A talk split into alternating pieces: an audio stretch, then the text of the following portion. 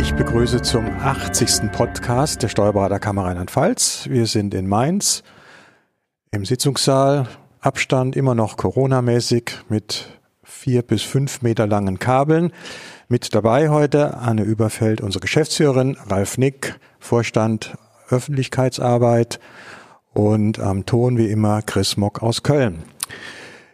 Wir haben uns heute ein Thema vorgenommen, die Steuerberatervergütungsverordnung. Schwieriges Wort. Ähm, da gibt es Neuerungen. Wir hatten vor ein paar Jahren schon mal einen Podcast darüber. Das ist schon vier, fünf Jahre her. Aber ich denke, äh, es gibt ein paar neue Dinge und vielleicht auch ein paar alte, die in Vergessenheit geraten sind. Da wollen wir mal drüber sprechen. Anne, was ist denn neu? Äh, worauf müssen wir uns da konzentrieren? Was kam letztes Jahr? Oh, letztes Jahr im Juli gab es erstmal eine schöne Gehaltserhöhung für die Steuerberater, um ja, das salopp das zu sagen. Das kam gut an. da wurden ja die Tabellen ABSD um 12 Prozent erhöht, das war schon ganz angenehm. Dann gab es ein weiteres Goodie, was für viele Praxen sicherlich ähm, eine Hilfe ist, dass man mit dem Mandanten in Textform jetzt rechtssicher vereinbaren kann, dass man die Steuerberatungsrechnung nicht mehr unterschreiben muss sondern dass man digitale Rechnungen dadurch verschicken kann. Das war eine Frage, die ständig bei uns auflief in der Kammer und das ähm, Problem ist damit jetzt auch gelöst. Wie gesagt, muss aber vereinbart werden mit dem Mandanten. Jo, was hatten wir noch? Ja, das ist auch, ähm, ich sag mal, eine Änderung, die ist gar nicht so einfach, glaube ich, für die Steuerberater, dass die ähm, Abrechnung für Verwaltungsverfahren, Finanzgericht, Einsprüche nach dem RVG erfolgt jetzt. Das heißt, man muss sich tatsächlich aus der STBVV, aus dieser Wohlfühlatmosphäre rausbewegen und in die RVG schauen. Das ist etwas mühseligeres Geschäft.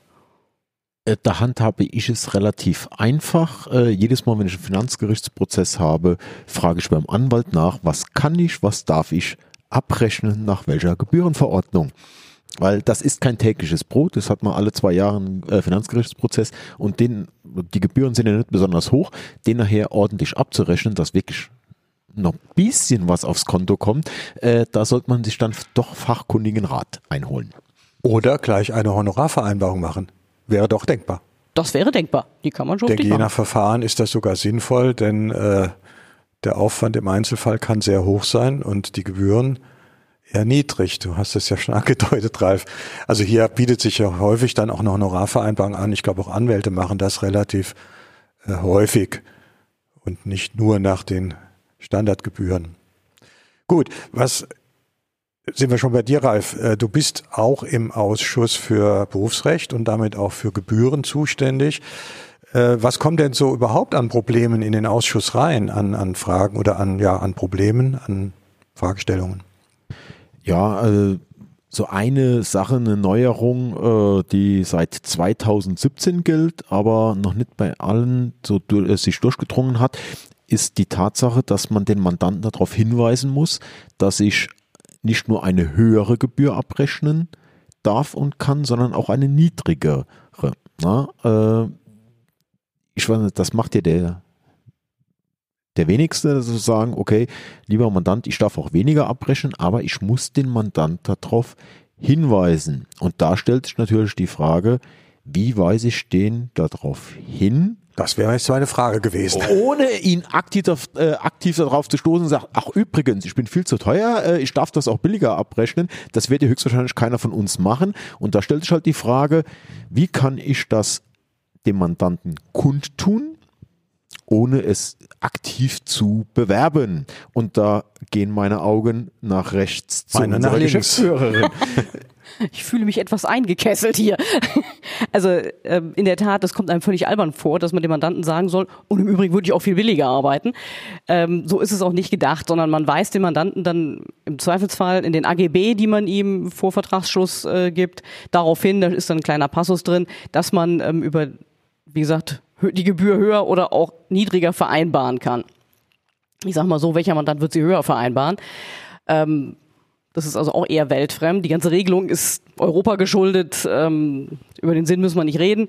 Aber wie gesagt, im Beste ist mit Hilfe der AGB und dann gibt's auch, wenn man die Standard-AGBs zum Beispiel aus dem DWS-Verlag nimmt, ist das schon vorgesehen. Da habe ich direkt, man darf schon mal dazwischen grätschen, die AGB. Äh, bei vielen anderen Branchen sieht man es ja, äh, da, es wird verwiesen auf unseren AGB, die stehen auf der Homepage äh, auf der letzten Seite oder hängen im Büro irgendwo aus. Äh, würde das langen, wenn ich sage, ich äh, schreibe die, die oder ich hänge die DWS AGB auf die Homepage oder ähm ähm, das Problem ist, dass du nicht weißt, ob der Mandant, der dir gegenübersteht, ein Verbraucher ist oder ein, äh, ich sag mal, Kaufmann. Ja, in dem Moment, wo du das nicht weißt, gehst du nur sicher, wenn du es tatsächlich ihm die AGBs gibst. Bei Kaufleuten kann man sagen, okay, also wenn es ein B2B-Mandat wäre, kann man sagen, da reicht ähm, es auf der Website. Aber im Grunde ist es besser geben und dann sicher sein. Also bei uns ist es Usus, dass ein Neumandat äh, ja zwei Millionen äh, Unterschriften, Vollmachten äh, abgeben muss, bevor das Mandat überhaupt besteht. Unter anderem werden die AGB jeweils in der, äh, in der gültigen Fassung äh, dem Mandanten übersandt und wir lassen sie uns unterschreiben, direkt zum Mandatsbeginn. Und das würde dann für das komplette Mandat gelten, solange sich die AGB natürlich nicht ändern. Genau. Das ist dann allgemeine Geschäftsbedingungen eben für das komplette Mandat. Und das heißt jetzt für mich, Entschuldigung, wenn ich da reinkrätsche, aber äh, vielfach ist es doch Usus und bei uns auch, dass wir bei den Bilanzen immer das mit hinten reinheften. Wenn jo. ich das aber ja bei Mandatsbeginn einmal mache und das gilt ja dann fürs Mandat, heißt das im Grunde genommen, dass das, was wir da tun, komplett sinnlos ist. Blödsinn ist, unsinnig ist, überflüssig ist. Ja, Wolltest du mal ganz konkret direkt sagen. Ja, ist so. Ja? Also das bringt überhaupt nichts. Entweder ich vereinbare die allgemeinen Geschäftsbedingungen vorher aber hinterher zu sagen, und jetzt haben sie sich vielleicht geändert oder ich füge da nochmal was bei, lieber Mandant, das musste merken, das ist ähm, nicht der Sinn der AGB. Also das kann man sich wirklich sparen. Also dann ist es dann sinnvoller zu sagen, okay, zum Mandatsbeginn, ich lasse mal so unterschreiben, dann hat ich zumindest mal dokumentiert durch eine Unterschrift, der Mandat hat sie, äh, Mandant hat sie gelesen oder tut es kund. Und wenn sie sich dann mal ändern, die ändern sich ja auch nicht alle zwei Jahre, wenn äh, beim DWS zum Beispiel haben wir ein, äh, so ein Abo, äh, da sieht man ja, die ändern sich jetzt alle vier Jahre.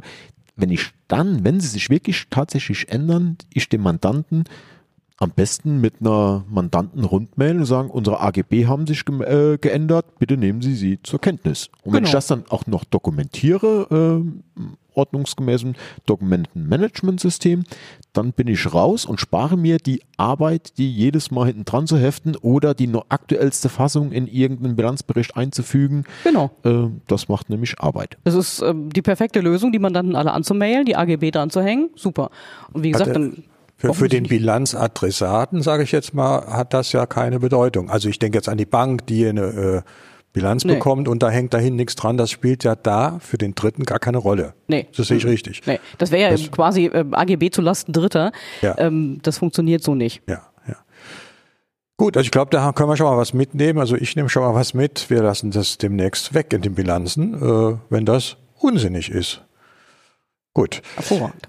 Ja, was gibt's noch für Fehler oder Probleme? Ich denke hier an den Paragraph 21, da denke ich in der Regel an Vermietung und Verpachtung. Ralf, du aber als Berufsrechtler und Gebührenmensch äh, denkst da an was anderes. Ja, in der Steuerberatervergütungsverordnung steht unter Paragraph 21 Rat und Auskunft. Und äh, jeder von uns weiß es, wenn er eine Beratung gemacht hat mit einem Mandanten und sagt, so, jetzt will ich die aber abrechnen und sucht danach in der Gebührenverordnung, in der Vergütungsverordnung, wie rechne ich die denn jetzt ab?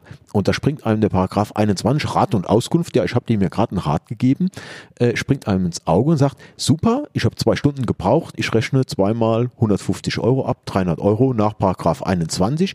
Das ist für uns die einfachste Lösung. Und hab gut Geld verdient, ne? Auf gut Deutsch. Ja, ne, ja, ne, alles bezahlt.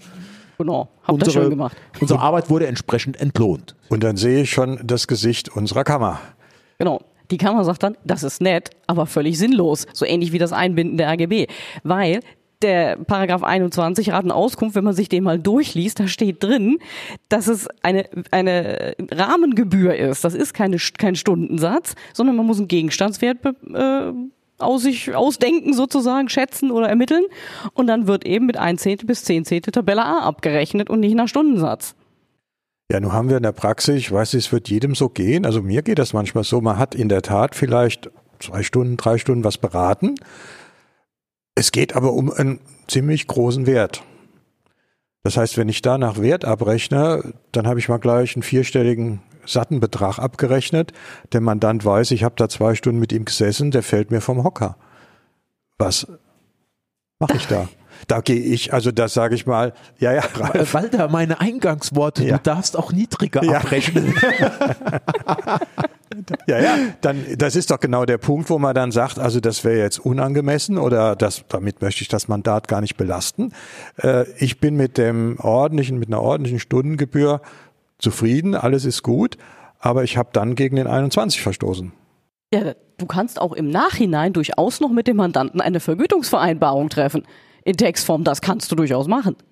Ja, dann ist doch eigentlich der 21 gar nicht so eine große Fußfalle. Ja, nur leider haben wir immer mal wieder Kollegen, die einfach nach Paragraph 21 abrechnen, nach einem Stundensatz und das dem Mandanten in die Rechnung schreiben und auch auf dieser Rechnung beharren und das geht halt schief. Natürlich kann man sagen, das gäbe einen unverhältnismäßig hohen Betrag, dann mache ich mit dem Mandanten eine Vergütungsvereinbarung, schließe ich die ab. Dann ist alles gut. Oder man kann auch sagen, ja, in diesem Fall ist der Betrag eben sehr hoch, das ist das Schicksal der Steuerberatervergütungsverordnung. Das ja, ist völlig legitim. Aber dieser Fall wird ja nicht zur Kammer kommen, wenn der Wert höher ist und der Stundensatz niedriger ist. Ist da eher umgekehrt. Wenn ich 500 Euro abrechne, aber nach Wertgebühr käme ich vielleicht auf 100 das ist ja das, der Problemfall dann. Ja, aber der Mandant hat ja den Vergleich im Zweifel gar nicht. Du rechnest nach, die, ähm, nach Stundensätzen ab. Und dann sagt der Mandant, was? Zehn Stunden? Nö, das ist mir zu viel. Zack, lehnt das Ding bei der Kammer. Und ähm, die arme Kammer muss sagen, oh, lieber Walter Mock, hättest aber besser mal hier einen Gegenstandswert bemessen. Dann ist die Rechnung einfach formell falsch. Der Mandant hat möglicherweise aber Glück gehabt. Dann kannst du dir als nächstes in den Streit nämlich einlassen, darf ich die Rechnung erhöhen, wenn ich sie neu stelle und korrigiere. Das hm. diskutieren wir jetzt aber nicht. Das wird nämlich eine längere Sache. Nein, dafür ist der Podcast äh, nicht geeignet in seiner Kürze. Ja, aber äh, Problem ist, Walter, du hast es gerade angesprochen, ist, glaube ich, nicht der Fall, dass die Gegenstandswerte zu hoch sind im Fall. Oftmals ist es ja so, dass ich einen Gegenstandswert gar nicht greifen kann. Ne? Äh, wenn ich okay, einen Mandant jetzt telefonisch berate und wenn ich dann noch abkleide außerhalb der Vorbehaltsaufgaben, das kommt ja auch des Öfteren mal vor, äh, in betriebswirtschaftlichen Fragen zum Beispiel, äh, dann bin ich äh, irgendwo im BGB, aber dann muss ich halt im Vorfeld meinem Mandanten schon kundtun, meines Erachtens sagen, okay, wenn die Steuerberatervergütungsverordnung nicht greift, gilt ein Stundensatz von XY als vereinbart. Oder sehe ich das falsch? Ja, das ist genau richtig. Die Steuerberatervergütungsverordnung gilt tatsächlich direkt nur für die Vorbehaltsaufgaben des Steuerberaters, also die Steuerberatung im engeren Sinne. Äh, gleitet man in die betriebswirtschaftliche Beratung hinüber, muss, müsste man eine Gebühr vereinbaren. Da kann man nicht einfach schnöde sagen, oh, und jetzt Paragraph 21, weil der passt ja wiederum nicht, weil es ja keinen Gegenstandswert gibt eigentlich, weil es eine nur vereinbare Tätigkeit ist. Ja, müsste ich dann nicht den Mandanten, wenn ich keinen Gegenstandswert erkenne, fragen, Mandant, was ist denn dein Gegenstandswert? Weil jeder Notar macht das. Gehst zum Notar und hast irgendeine Frage oder Testament oder irgendwas. Die Schlussfrage ist, und wie hoch ist Ihr Vermögen? Was schätzen Sie Ihr Vermögen ein? Weil danach will der seine Rechnung schreiben. Könnten wir ja auch machen, ne? Indem wir den Mandanten fragen, ja gut, jetzt haben wir dich beraten, wie hoch ist denn der Wert jetzt dieser Frage? Da müssen Sie mir was sagen. Das kannst du machen, wenn du also dich im Rahmen der steuerlichen Beratung befindest. Ja. Aber dann weißt du, glaube ich, den Wert eher, als es der Mandant weiß. Wie gesagt, wir reden über die Steuerberatung, wir reden nicht ja. über die vereinbaren Tätigkeiten. Ja, ja. Dann kommen wir mal zu dem Stundensatz, den eigentlich wir gerne abrechnen, wenn wir jetzt keinen geeigneten Gegenstandswert äh, abrechnen wollen können.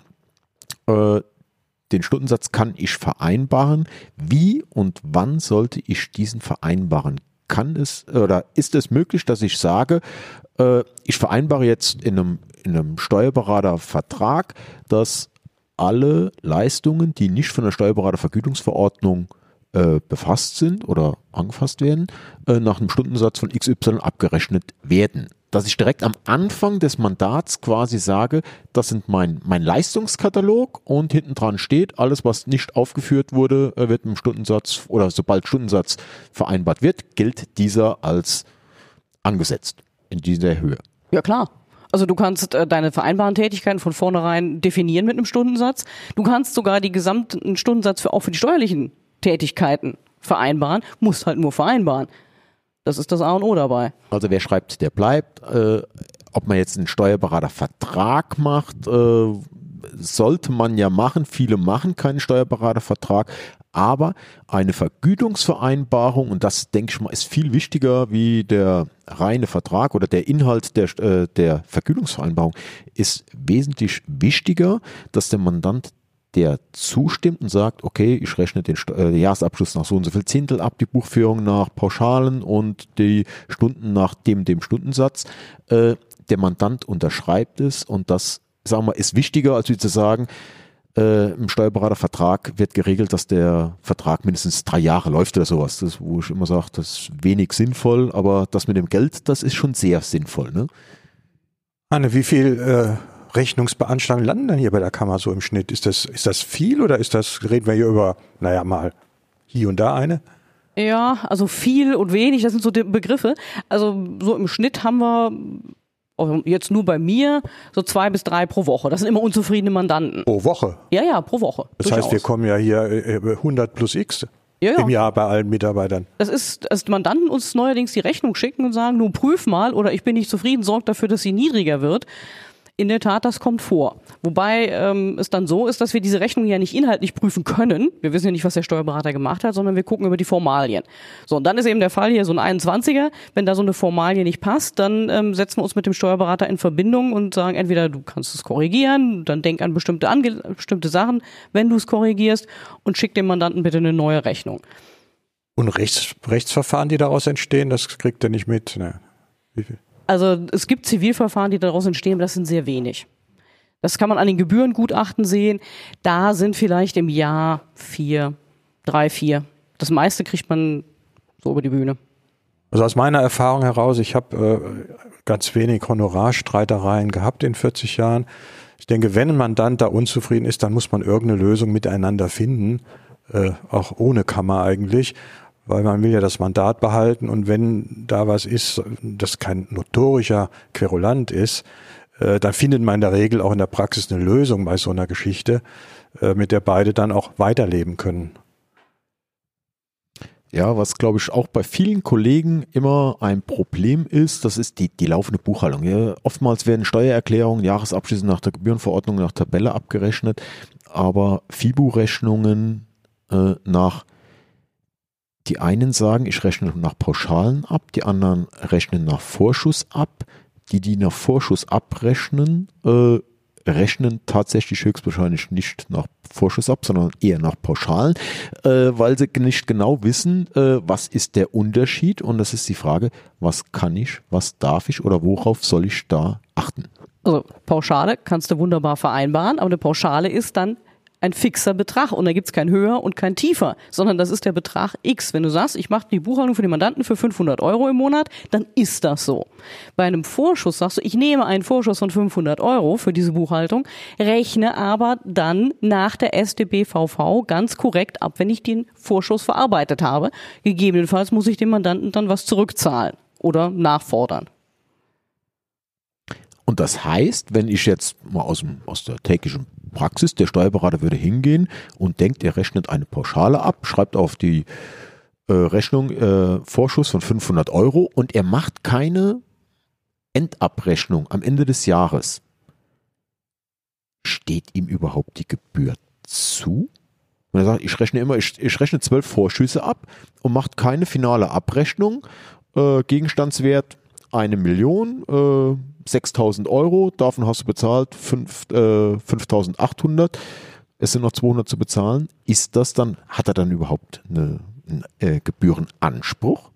Ja, nein, er hat äh, nur dann einen Anspruch, wenn er es tatsächlich richtig abrechnet nach der StBVV, ja, nach Gegenstandswert bemessen, Rahmengebühr etc. Wenn er einfach so, ich belasse es jetzt dabei, befindet er sich mit einem Fuß im Grunde schon im Gefängnis, plakativ gesagt, weil das eine Untreue sein kann. Also wir hatten auch schon so einen Fall, da haben, hat die Kammer nur eine Rüge verhängt und dann hat die ähm, Staatsanwaltschaft das tatsächlich aufgegriffen, weil die gesagt hat, ja Moment mal, der Mandant hat ja einen Anspruch auf eine Abrechnung und gegebenenfalls ist ja der Betrag niedriger, den er wirklich zu zahlen hat. Also ein großes Problem sehe ich hier auch aus Erfahrungen, die ich gemacht habe, sind ja nicht nur die Pauschalhonorare für die Buchhaltung, sondern die Pauschalhonorare für das gesamte Mandat, also für Jahresabschluss, Steuererklärung plus Buchhaltung. Das heißt, hier zahle ich ja zwar im Jahr die Leistung der Buchhaltung, aber die Zahlung beinhaltet auch eine Bilanzerstellung, die vielleicht ein Jahr später erfolgt und vielleicht nicht mehr erfolgt, weil das Mandat nicht mehr besteht. Und dann geht nämlich das Theater los, wie ist das abzurechnen? Wie hoch ist der Anteil einer nicht erbrachten Bilanz in dem Pauschalhonorar, wo ja eigentlich alles abgedeckt ist? Und äh, wenn es dann Steuerberater gibt, die gar nicht mehr da sind, auch solche Fälle soll es geben, dann ja, dann sind die man, dann sind die Honorare natürlich weg. Dann entsteht auch ein echter Schaden für den Mandant. Mm, mm. Also diese Pauschalhonorare, wenn man die für das gesamte Mandat vereinbart, das sollte schon sehr differenziert vereinbart werden äh, äh im Interesse beider Seiten. Mhm.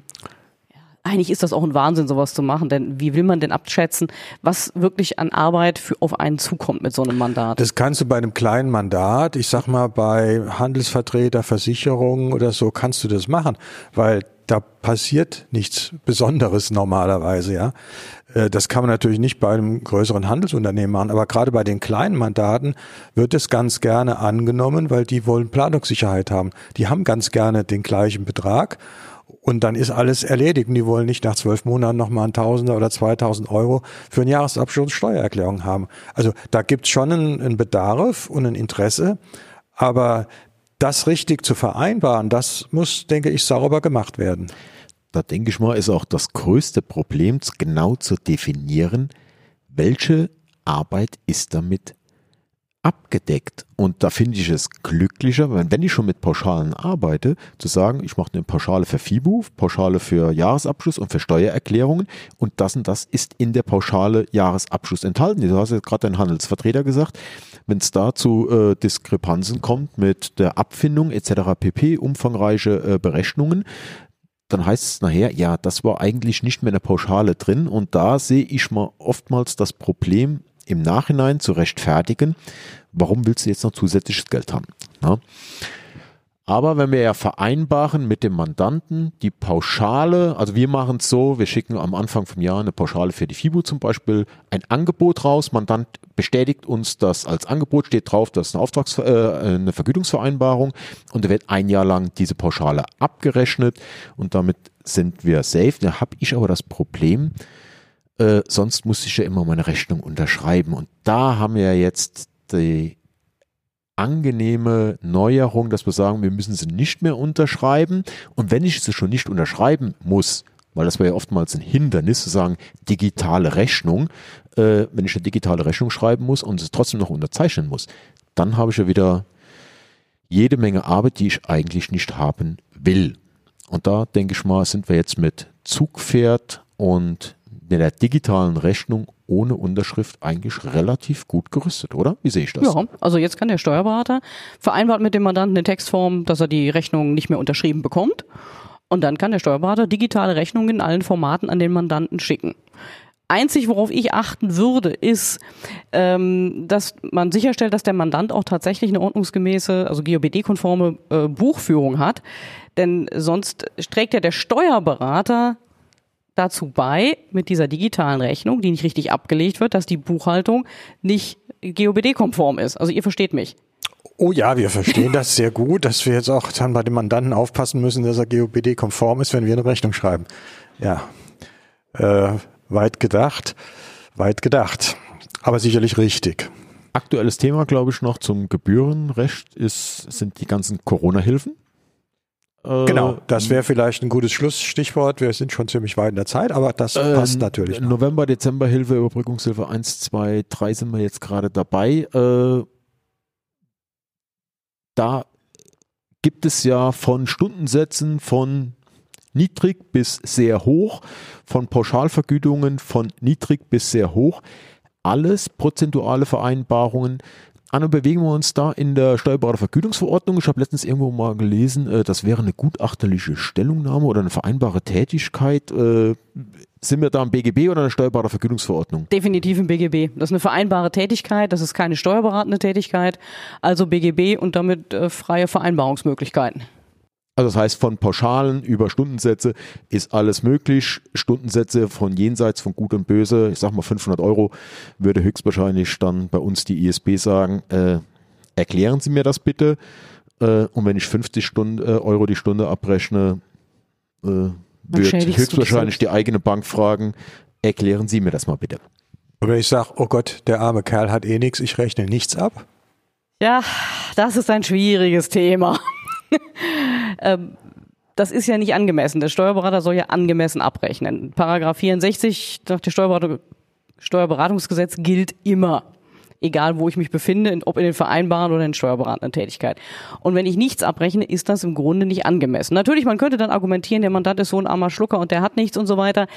Kann man äh, es vielleicht rechtfertigen. Ich glaube, wir würden berufsrechtlich ähm, drüber hinwegsehen in dem Moment, es sei denn, es wirbt jemand damit, ich mache das kostenlos. Na gut, das ist sicherlich billig, ja? äh, ein unlauter Wettbewerb oder wie man Aber das immer nennen will. Aber das Ganze im Einzelfall, wie heißt es schön, pro bono mal zu machen, mhm. äh, ich glaube, dass das schon in der Praxis vorkommt. Ja, denke ich auch. Ja. Aber äh, jetzt mal Bedenkenträger, was ist haftungsmäßig? wenn der Mandant herkommt und sagt, äh, ja, ich hätte aber mehr oder weniger. Also ich finde es da in dem äh, Fall eventuell glücklicher, ich schreibe eine Rechnung weil das Erste, was die Berufshaftpflicht immer nachfragt, ist, äh, wo ist der Auftrag, wo ist die Rechnung. Ähm, wenn ich nachher auf die Beitreibung der Rechnung verzichte, ne, das ist eine andere Sache. Aber pro bono zu machen, finde ich persönlich. Ist aus Haftungsgründen immer ein mhm. Problem, bin ich völlig bei dir. Und insofern, in solchen Fällen, ich würde im Grunde genommen hingehen, würde sagen, okay, ich rechne niedrigster Satz, was ist das? 60 Euro halbe Stunde oder äh, ja, rechne halt ich schnell. ab. Bitte? Du bist halt schnell. Ja, da, dann ist aber was mhm, abgerechnet. Ja. Ich bin auf der sicheren Seite. Ob ich da mehr oder weniger Zeit gebraucht habe, ist dann letztlich spielt es dann keine Rolle mehr in so einem Versicherungsfall oder in einem Haftungsfall. Aber äh, das kann hier sehr schnell ein Thema werden, gerade bei diesen Hilfen, wo man nicht immer sofort alles überblickt, wo sich Dinge während der ganzen Zeit ändern, äh, ist ein großes Thema. Also von daher, glaube ich, kann man da keinem raten zu sagen, wir machen das mal gerade so, sondern dann wenigstens geringstfügig abbrechen. Das kann vielleicht jeder noch und ob man es dann eintreibt, okay. Aber äh, es ist dann abgerechnet.